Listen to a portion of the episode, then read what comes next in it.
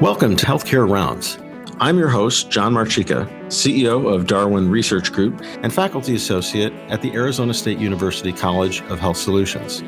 Here we explore the vast and rapidly evolving healthcare ecosystem with leaders across the spectrum of healthcare delivery. Our goal is to promote ideas that advance the quadruple aim, including improving the patient experience, improving the health of populations, lowering the cost of care, and attaining joy in work. Please send your questions, comments, or ideas for healthcare rounds to podcast at darwinresearch.com. And if you like what you hear, please don't forget to rate and review us wherever you get your podcasts. Let's get started. Today, John speaks with Dr. Robert Pearl, former CEO of the Permanente Medical Group and former president of the Mid Atlantic Permanente Medical Group. In these roles, he was responsible for the nationally recognized medical care of 5 million Kaiser Permanente members of the West and East Coasts. Named one of modern healthcare's 50 most influential physician leaders, Pearl is an advocate for the power of integrated, prepaid, technologically advanced, and physician led healthcare delivery. He serves as a clinical professor of plastic surgery at Stanford University School of Medicine and is on the faculty of the Stanford Graduate School of Business. He teaches courses on strategy and leadership and lectures on information technology and healthcare policy. Pearl is the author of Mistreated Why We Think We're Getting Good at Healthcare and Why We're Usually Wrong, a Washington Post bestseller that offers a roadmap for transforming American healthcare. His most recent book, Uncaring How the Culture of Medicine Kills Doctors and Patients, was published May 2021. All right, so um, we're here with, uh, I'm pleased to say, we're here with Dr. Robert Pearl, one of the rare returning guests. Um, so, uh, Dr. Pearl, thanks for making yourself available and and sharing your thoughts with us today. Really appreciate it. My pleasure. Looking forward to the discussion today. Right. So, my first question for you: your your last book, uh, "Mistreated," dealt if I recall, it's been a couple of years since I read it, but with many of the systemic issues in healthcare. Um, and in, many ways, to me, Uncaring, your most recent book that uh, actually I have here, um, it feels like a, an extension of that book, and in, in many ways, maybe even a departure. So I'm wondering what motivated you to write this wonderful book? And has your thinking changed in any way since the time that you wrote Mistreated? Mistreated, as you say, was about the systemic problems, the for profit insurance industry, the uh, egregious pharmaceutical pricing approach, the technology that was left over from the last century, and actually from the one before, because the most common way that doctors exchange information as you know, is the fax machine. An 1834 invention. So that was right. what Mistreated was about. And as I go went around talking to doctors and to organizations, there was something else happening. And I say that because the idea of moving from paying for volume to paying for value, moving from fragmentation to integration, embracing new technology and having a leadership structure just seemed so obvious, then why wasn't it happening? And that led me to research this new book Uncaring, How the Culture of Medicine Kills Doctors and Patients. And by the way, for listeners, all profits go to Doctors Without Borders, a truly wonderful charity. And this is where I discovered or unveiled, you could say, this invisible force of the culture. And what I realized is that it's a little bit like the two snakes wrapped around the stick that is part of the caduceus, the staff of the caduceus. Mm-hmm. They are intertwined, and you can't pull one apart without influencing the other. The two go together. And I see this really much more as a second bookend culture on one side, system on the other, not separated, fully integrated, but that's the whole. And I believe that if we're going to address the harm done to patients and the harm done to doctors, we're going to have to evolve both the system and the culture of medicine. So that gets to my next question, which is, and I'm sure that you can speak on this uh, in detail, the underlying theme of the book, um, which is that physician culture that's that's learned uh, certainly in medical school and is reinforced as physicians practice medicine. So, talk to me a little bit more about not only this underlying theme, but where you see the problem, where the problems lie within that culture couple of things first. I want every listener who's a physician to understand that I recognize the negative consequences of the system of medicine on doctors today and how hard physicians are working. So, in no way is it anything negative. It's actually quite supportive of the work that doctors do. The second thing is that the culture is not always bad. I mean, if you look mm-hmm. at the COVID 19, without having the repression and denial that are built into the culture. I mean, in medical school and residency, we're told to be tough, don't show emotion, never admit weakness. How else could you face a lethal virus when you didn't have the protective gear you needed? When you didn't have the uh, gown, the, the gowns you required, you put on garbage bags. We didn't have the mask, you put on salad lids. And when patients couldn't breathe, you had to pass a tube through their mouth into their lungs, knowing that every time they'd cough as the tube went through the vocal cords, spewing virus in your face. How could you do those things? How could you face two patients needing with only one respirator and come up with the idea of putting them both on the same machine, something that hadn't been done, never even thought about? I mean, this took tremendous courage, and the culture allowed that to happen. But it's that same denial, and repression that I think are harming doctors today. And I can give you a few examples. The book obviously has a lot more that we can talk about right now. I think the first thing that I worry a lot about is the psychological damage that's been happen, happened to physicians, to nurses too, but I'm speaking about physicians today. I talked to one doctor who lost four patients in a single day I mean, imagine the psychological damage. And if you can't express it and ask for psychological help, PTSD is inevitable. So, one aspect of the harm that's done is through this inability to express our emotions and to ask for help, particularly psychological help, and not have it seen as something that says we are weak or something that says that we are somehow not up to the tasks ahead. The second part I think that comes out of this culture is that what we value in medicine is often intervention mm-hmm. when prevention is very important. We elevate the specialist and minimize primary care when it really should be the opposite.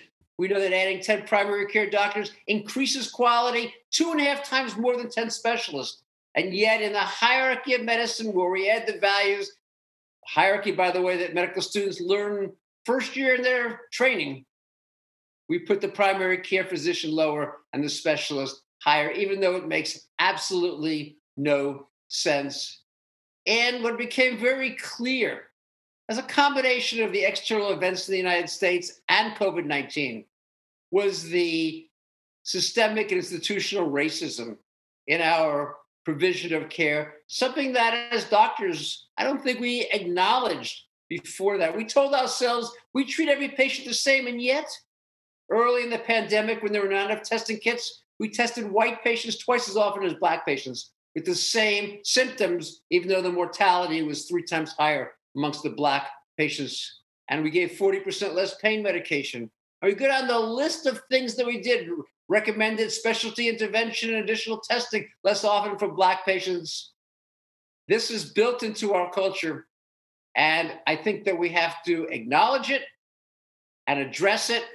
I could ask in another podcast whether implicit bias, which is the underlying phenomenon, you know, we see people who don't look like us, speak the same language, worship the same God, as not being the same as us. So we give them less empathy and sympathy but that's somehow built into our DNA, probably from our ancestors who had a nanosecond to decide whether that person coming over the hill was part of their tribe or a foe aiming to kill them.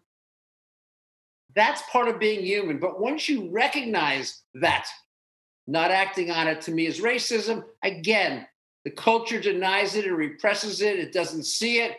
I think that now we have no choice but to bring it all out into the open, pull the curtain back, and let people see it. And I've been criticized, John, criticized by some people for exposing the challenges and the problems in physician culture. And I see that, first of all, I see it just as part of the Kubler Ross stages of grief. This is the denial and the anger that Kubler Ross describes so well. Right. But I also see it as something that we have to get past. I think the wall of silence that we built up in the past needs to come down for us to be able to make the changes that will be better for our patients and for ourselves. So I want to take those in, in reverse order. How much now, I've read about this sort of implicit bias, and they've done studies on this. It's been, you know, pretty well documented. That as we look at COVID nineteen specifically, how much of this is due to health disparities, social determinants, not having access to care, versus, and I'm not asking you to quantify it, just to comment on it, versus that implicit bias in, you know, in the way that physicians treat white patients versus black patients? It's both. In fact, the answer to almost every question about American healthcare is what I said before. It's these systemic and cultural issues that are intertwined. You can't separate them. So you're absolutely right. Part of why black patients died or uh, black individuals died two to three times more often as white individuals was systemic issues. You know, they had jobs that didn't allow them to stay home and get paid by working through Zoom. They had to take buses and subways. They lived in multi generational houses. We can go down that list that sits there. But then, how do we explain these other things that we just mentioned? You know, it's interesting. There was just a study out this week on hospitals across the United States and whether they were well integrated, consistent with the local population, or whether they were, I'll say the word segregated. Mm-hmm. And they found that, particularly in places like Los Angeles and New York, large areas within a few blocks of each other, you'd have one hospital that was 60% Black patients and one that was 10%. And what was different was the care that was provided in these different institutions. In fact, the lead author on this study talked about how there were empty beds in the white hospital and the black hospital was getting freezers delivered with the body bags to take care of the people who were dying excessively. I think this is something that we have to recognize. Is this a systemic or a cultural piece? It's both. It's hmm. systemic because these hospitals are all trying to maximize their income, and a higher socioeconomics is likely to gen- generate more money, and the hospital is going to have a predominantly white population but who are the admitting physicians?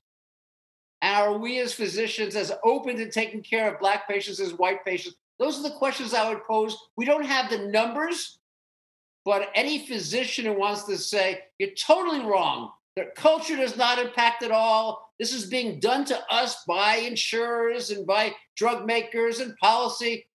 I think it's hard to defend that. Whether it's 10% or 30% or 40%, that's less of the issue knowing that it exists as doctors who take an oath to first do no harm. When we see the harm that we're doing, I believe that we have to take action, and we've not been as aggressive at doing so as I believe that we should be to our patients' harm and to our own harm. Well, you know that the notion of uh, um, it's almost like the the the dichotomy, the the the victim versus the blaming mentality, or victim blame versus the accountable mentality, right? So it's the insurers, it's the drug companies, and maybe to some degree, that to your point, it's two two heads there: the culture uh, and the and the systemic issues.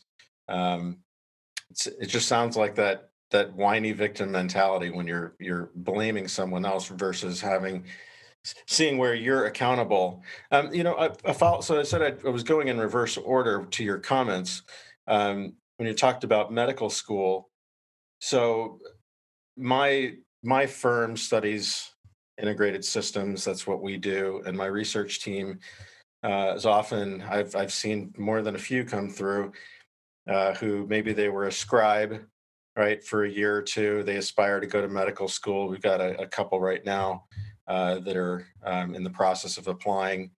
And they seem very idealistic, um, very driven to want to help patients and uh, kind of have in fact one of them is going to do a public health degree before he does something in international medicine um, what is it in, in the culture of first year medical school as you said where that switch gets flipped and people say well i mean you're a surgeon so i mean why, when people say instead of going into primary care um, where where we're needed or rural medicine where we're needed, um, I'm going to be a dermatologist.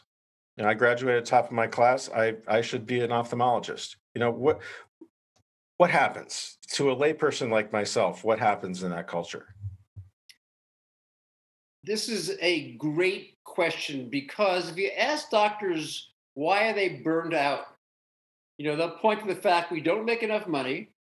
They'll point to the fact that we have all of these bureaucratic tasks and they'll point to the electronic health record that literally gets between them and their patients. But you're pointing out that in the first year of medical school, none of this exists yet. It doesn't impact them, and yet we know that 27% of first year medical students are reporting depression and symptoms consistent with burnout in the first year of medical school. And I concur with you completely. The people who go into medicine go into it for all the right reasons. And I will say that they retain it at some level. So now the question you're posing is where does it go? This is the systemic issues, I think, sitting in play, but it's also the cultural ones. I mean, medical schools are run by doctors. I mean, there may be other administrators sitting there, but doctors have a prominent role. Of course. Now, what do you what happens in first year medical school today? Let's even go back before first year medical school. The white coat ceremony. Day one of medical school, what happens? The students all come, the matriculating students come, in the audience are their parents. They get called by name, they walk on stage. A faculty member drapes a white coat over their shoulders, with one exception. The parents are physicians, they can drape the coat over their child's shoulders. Now, think about that. Why would that be? I mean, in the audience, there's probably two parents who both work low paying jobs so that their child could study hard and become a doctor. Might be some farm workers there who bent over in the hot fields 14 hours a day so that their children could go on to medical school. Why shouldn't they have the same pride, the same chance to drape that coat over their children's shoulders? And I think it's so clearly to me is a metaphor for what's happening, which is that the parents are ceding their culture to the faculty. It's saying, you tell my child what's important in life, not how I raise them. It's a process equivalent in the medieval days to the bride being given away to the, to the families of the uh, groom, who could then instill their family's culture rather than the one that the bride uh, was raised within. So within the culture of medicine, every culture is designed to elevate status, to generate esteem and respect. It also leads to income, by the way. But income, as I say, is just part of the same process. And that's what I want listeners to be understanding. It's not an either or, it's a both. So, what do we do in the first year of medical school? What is valued? What doctors are very good at memorization and arcane facts that they can spew back on examinations. Now, think about that. We're in the 21st century, memorizing what's called the Krebs cycle, which we get tested on again and again and again. Takes a lot of work, effort, memory. It's a skill set that is irrelevant in the 21st century. Every one of us carries a smartphone. The idea of memorization comes out of a time in the 20th century when if you wanted to carry all your medical information, you have to carry a 50 pound backpack. And even then, it would take you forever to find it. Just pick up your smartphone and type in Krebs cycle, and there it is. We're testing and teaching the wrong things. These are values left over. Culture's about the values, the beliefs, and the norms. What made us successful in the 20th century is still how we structure medical school. And if I were a first year student, I would be having the same negative reaction you described because I didn't come here to memorize a lot of arcane facts that I'm not going to use. I'd like to be able to understand how to apply the information to clinical problems. I'd like to be able to take a much broader perspective, but we don't do that. We should be testing people with their cell phones available because that's how they're going to practice. We should be testing them on the common things they're going to see and the ability to achieve better results. We should be looking at how do they apply evidence-based guidelines to achieve superior outcomes consistently and we value anecdotal experience. This is the culture. And of course, who teaches us culture? The generation that came before. So, almost by definition, that culture in 2021 is going to be the culture of 1998. That's just how it works. And again, if you had high expectations of this, you thought of yourself as wanting to work hard, you're going to be dissatisfied. You know, I'm, I'm a plastic surgeon, but I didn't do cosmetic surgery. I fixed kids with birth cleft lip and cleft palate. And I went on a dozen, 12, 14 different trips to other countries. You know, on these trips, people would be working 12, 14 hours a day, hot weather. There was no air conditioning, eating beans and rice because it was often in Central America. You know, they'd have GI upset. They came back the happiest people I've ever seen, fulfilled, motivated, mission. And I guarantee you, take those interns, take them on a trip, they'll come back just as fulfilled you know, to me, the epitome of it all was a doctor who went to Liberia during the Ebola epidemic. He had to have IVs going into his arm because it was so hot inside the suit. He was sweating and would have passed out. I've never seen a human being happy when he came back talking about the lives that he had saved. It's beautiful, that culture. When it's well applied, it's problematic, on the other hand, when it's not. So, all of those are um, fascinating observations. I what what I didn't get out of that is when the the switch goes off that says, you know what, I'm going to get mine, and I'm I'm going to be, you know, that specialist that's you know making four or five six hundred thousand a year. Um, not that there's anything wrong with that. I'm not arguing that, but there something some shift happens. Is it through that brutal uh, you know 14 15 hours a day studying to memorize these facts that at some point you say um, you lose sight of that primary care. You lose sight of what it is that you came in for. I'm just curious. Sure. Yeah well you're absolutely right. If you ask well let me start with the systemic issues. Doctors have huge debt $200000 $250000 of debt and we know is that primary care does not pay as much as specialty. So there is a systemic reason why. It doesn't make any sense, but it is what exists today in the economics. And of course, students recognize that. But the interns you're talking about probably understand it too. I mean, everyone who goes to medical school understands the debt they're going to incur. And yet they still go there with a lot of mission and purpose. And that's again why I wrote Uncaring because I think some of that is the hierarchy. Because what they learn in addition to the economics is that some specialties are valued more than others. They're not the ones that they expect. The specialties at the top are the ones who do the most complex interventions. They happen to make the most money in general, but that is who they are. And they quickly realize, I mean, you go to medical school, you were at the top of your class throughout high school and college.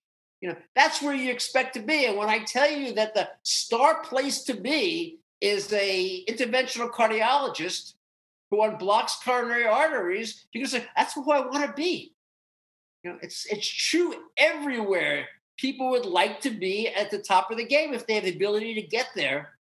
And what ends up happening, and that's why again, I think contrary to what some physicians will say, we have it done to us by the economic system that's out there, by the number of patients to see, by the reward we have, by the debt we incur, and we do it ourselves.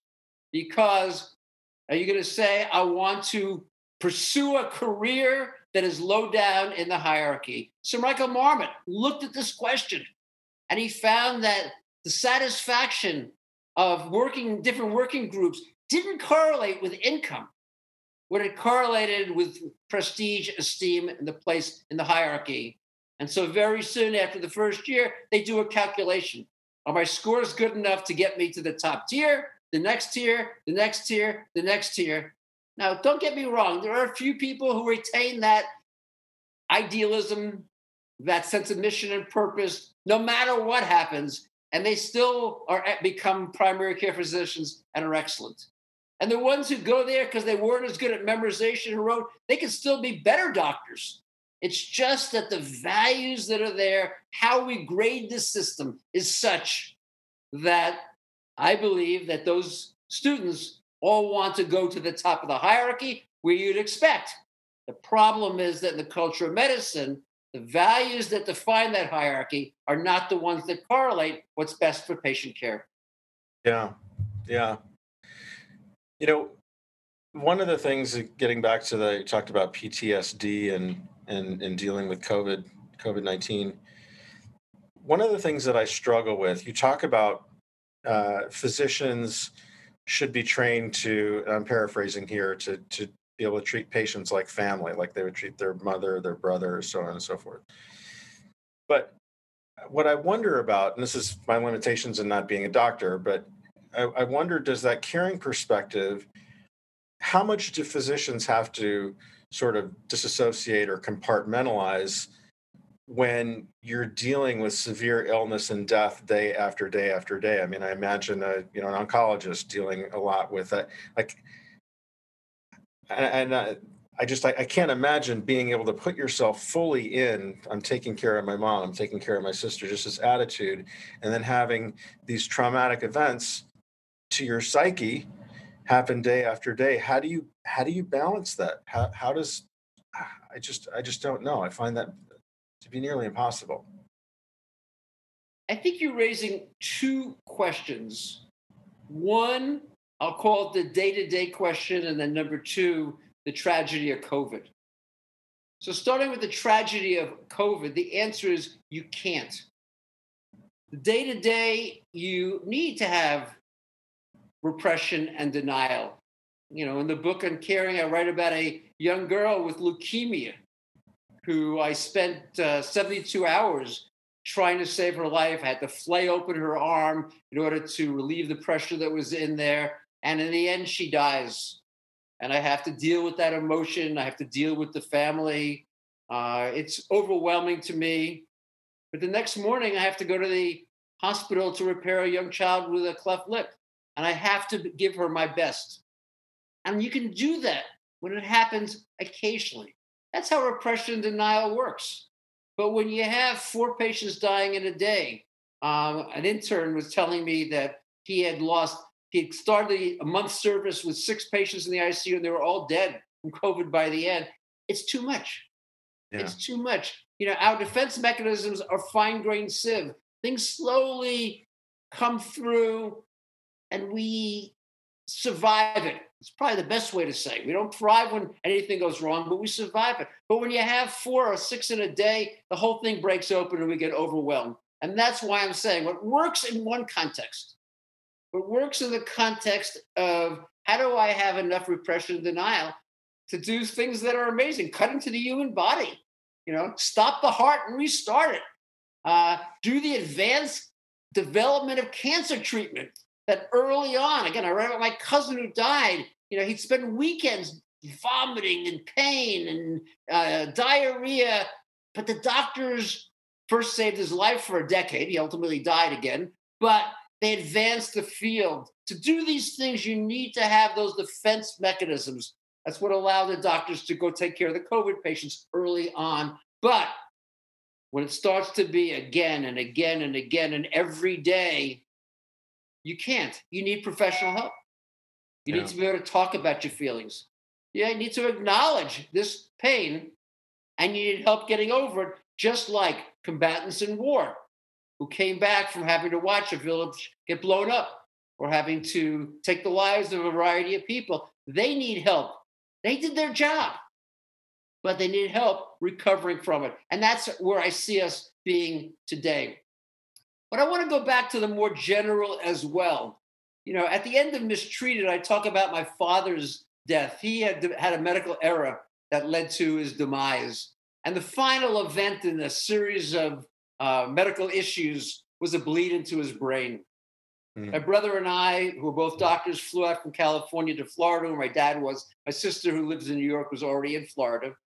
And we, when we arrived, there was my dad. He was strapped out in the bed, uh, tied down with a t- breathing tube in his mouth and a feeding tube through his nose. A line of doctors out the door. The ENT doctor wants to do the tracheostomy. The GI doctor wants to put in a feeding tube through the abdominal skin. The neurosurgeon wants to take out a piece of his skull to let his brain expand. My brother and I look at the x rays. My dad's not getting better. We say thank you, but no thank you. His doctors were excellent physicians. My dad spent two and a half more days in that hospital. We never saw a doctor again. Some of that is systemic. There's no billing code to provide compassion and empathy to families in their last day of life. But some of that is the culture when a physician can't intervene in the minds of the doctor, not every doctor, but the, in the culture, the common view, I don't have a job to be done when I think the job to be done and maybe just as important as it was the day before when care was being provided. That's the culture of medicine. And you ask me, how does it get taken out?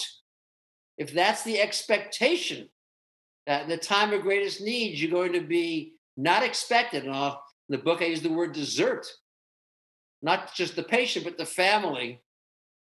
Then that's the outcome is that you start to become less sensitive. Down deep, you still are, but you right. get stopped. You blame it on the system, but it's equally accountable from the culture.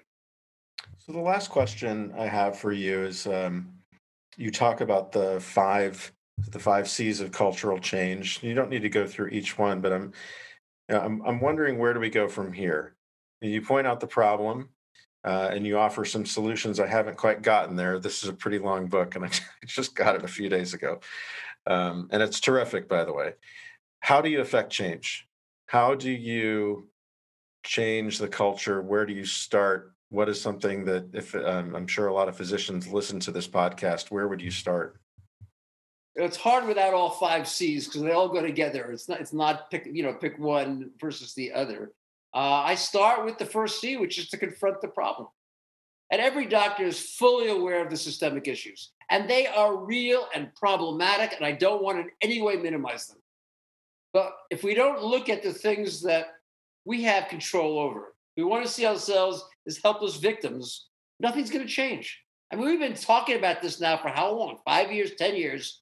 No matter how loud we yell, no matter how many social media comments we make in all cap and exclamation points, nothing is different. Why is it going to be different in the future? I mean, the quote often ascribed to Albert Einstein, he probably didn't say it, by the way, but insanity is doing the same thing again and again, expecting to get different results. So, what's going on? And I think we have to look at the, our contributions and then decide to lead the way. So, that's the second C. We have to commit to change. I think the, you know, and I, I like the visual of these two snakes because they're so intertwined. I think you have to start changing culture by changing reimbursement. I think as long as we're paid on a for service basis, we will continue to do more but that as soon as we accept capitation, responsibility for a group of patients with a single payment amongst a lot of doctors, now things start to evolve, including the culture of medicine. The third C is that we connect and we collaborate with each other, right? And uh, that, that we're then able, having connected, we're able to start the change process happening.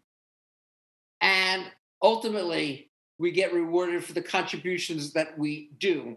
But once we commit to that, to connecting and then to changing how we practice, what you start to see is you value prevention as much as intervention because economically it makes a lot more sense and it's better for the patient. You start to uh, avoid complications from chronic disease. You start to value medical, uh, avoiding medical error, patient safety. You start to elevate primary care because in an integrated, capitated model, the role of primary care becomes much more powerful than being simply a, a source of referral, as some specialists see primary care. We don't talk about it, but it does exist today. Telemedicine, you start to offer telemedicine. Think about that. Seven years ago, I wrote a piece on telemedicine. I was talking about the experience in Kaiser Permanente. We were doing 14 million visits a year at the time, and the rest of the world was doing less than that in total. Mm-hmm. I predicted that soon 30% of what doctors did in the office would be virtual. Six years later, nothing was any different. And then suddenly coronavirus hits our shores, and doctors become afraid of viral transmission to themselves and their staff. And now it soars to 60, 70%. Yes, there's some systemic issues. The federal government eased interstate uh, regulations, they started paying through Medicare. But what really changed was the culture that now saw this as being valuable. And I don't know what's going to happen afterwards, but in a capitated system, you start to do that. You create collaboration, the fourth C, between primary care and specialty care. When the patient's in the primary care's office and there's a problem, you have a specialist who's able to do a video visit and make the diagnosis immediately, start treatment immediately, higher quality, greater convenience, lower cost. We use teledermatology. 70% of the rashes that the primary care physician would have sent to the specialist, not the large number the primary care doctor took care of. These are the ones that would have gotten referral, got solved in six minutes. That day, with treatment started, and yet, if you read what physicians are saying about telemedicine, they're describing it as an inferior way to give care compared to having the patient come to the doctor's office. Some problems can't be solved with telemedicine, but the ones that can, the 30 and I think probably now 40%, are better cared for without the patient having to miss work, miss school, and at a lower cost I'll give you one last thought I think that's really, to me, was really the driver of when I decided to complete the book. And that was in December of 2019. The federal government announced that projected increase in healthcare costs would be 5 to 6% every year for the next decade. Healthcare is 3.7 trillion.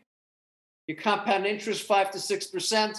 You get the 6.2 trillion, two and a half trillion more dollars will get spent over the next decade on healthcare. Did you see a single medical association, a single specialty society say, this is absurd?